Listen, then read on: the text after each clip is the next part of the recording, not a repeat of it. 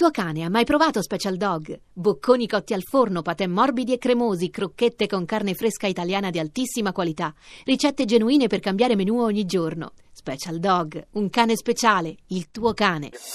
Voci del mattino.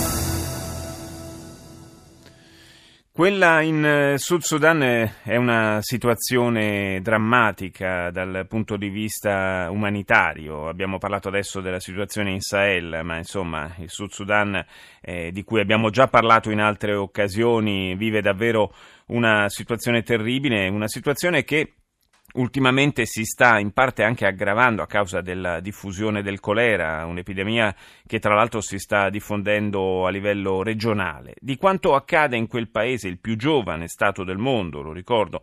Ho parlato con eh, Don Dante Carraro, che è direttore di Medici con l'Africa QAM, un'organizzazione umanitaria che opera proprio nelle aree più disperate di quel territorio.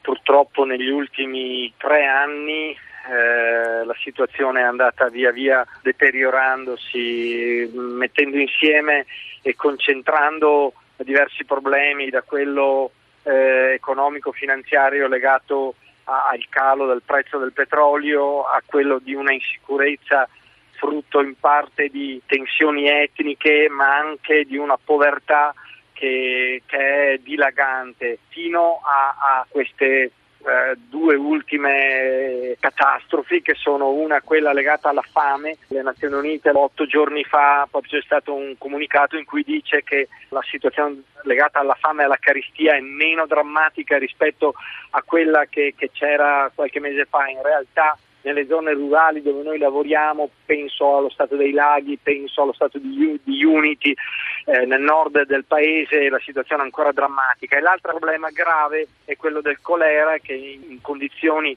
dove c'è povertà, dove non c'è assistenza sanitaria, dove non c'è eh, acqua pulita, ovviamente queste epidemie eh, sono purtroppo all'ordine del giorno. Lei diceva il, il calo del prezzo del petrolio certamente ha colpito molti paesi che eh, su questa risorsa fondavano e fondano eh, la loro economia, eh, però potenzialmente stiamo parlando comunque di una terra eh, che avrebbe di che sfamare tutti probabilmente. Sì, è proprio così. purtroppo eh, però basti pensare cosa vuol dire eh, vendere un barile di petrolio a 150 dollari e due anni dopo trovarti a venderlo con 40 dollari al barile.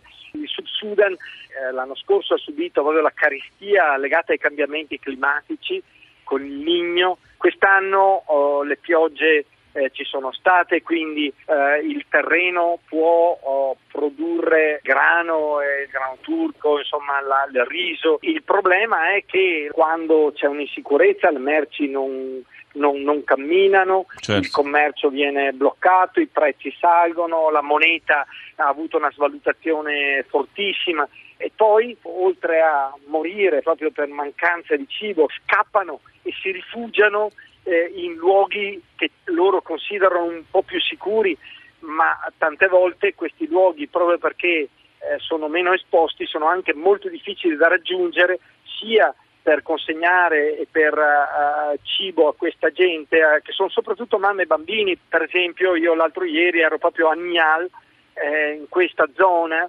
che eh, costeggia il Nilo sì. e che ha queste immense paludi e queste mamme si rifugiano spaventate, umiliate perché sono state spesso stuprate, perché hanno ammazzato il marito, eccetera, e eh, eh, eh, eh si trovano a, a, rifugiarsi in questi isolotti. Sono anche, zone, sono anche, zone, nelle quali non riescono poi a, naturalmente a procurarsi il necessario perché non, non c'è nulla lì. Sono aree completamente eh, abbandonate che vogliamo tentare di raggiungere proprio dando il minimo, che vuol dire un po' di cibo, sacchi di riso, sacchi di farina, di zucchero e, e insieme la, la, prima assistenza sanitaria perché questi bambini non sono vaccinati, perché certo. queste mamme se una rimane incinta non, non, non no, no, no, non sa dove andare a partorire e se si complica il parto diventa un dramma. Però qualunque tipo di iniziativa, qualunque sforzo per portare aiuto a questa gente, se non viene poi sostenuto anche da iniziative politiche, diplomatiche per rimuovere le cause di tutto questo, rischia, eh, rischia di, di fare solamente l'effetto palliativo. Assolutamente, la supplica che, che lancio è proprio quella che tutti i paesi coinvolti nell'area devono eh, farsi carico di tutto questo e aiutare questo paese, ma dico anche delle realtà istituzionali pesanti come non solo le Nazioni Unite, ma io dico anche le cooperazioni forti, penso a, a, all'Unione Europea, penso alla Cina, penso a, agli Stati Uniti che hanno una presenza forte. E poi penso anche al ruolo della Chiesa, è un paese cristiano, io dico Papa Francesco, eh, tutta la Chiesa qui, tutta la popolazione che è in larga parte cristiana eh, aspetta con consapevolezza del bene che potrebbe fare una vista del Papa mm. qua e ha bisogno di qualcuno anche dall'esterno che tocchi i veri problemi di un paese che vuole tornare alla pace, ha tentato di, di, di farcela da solo e da solo non ce la fa.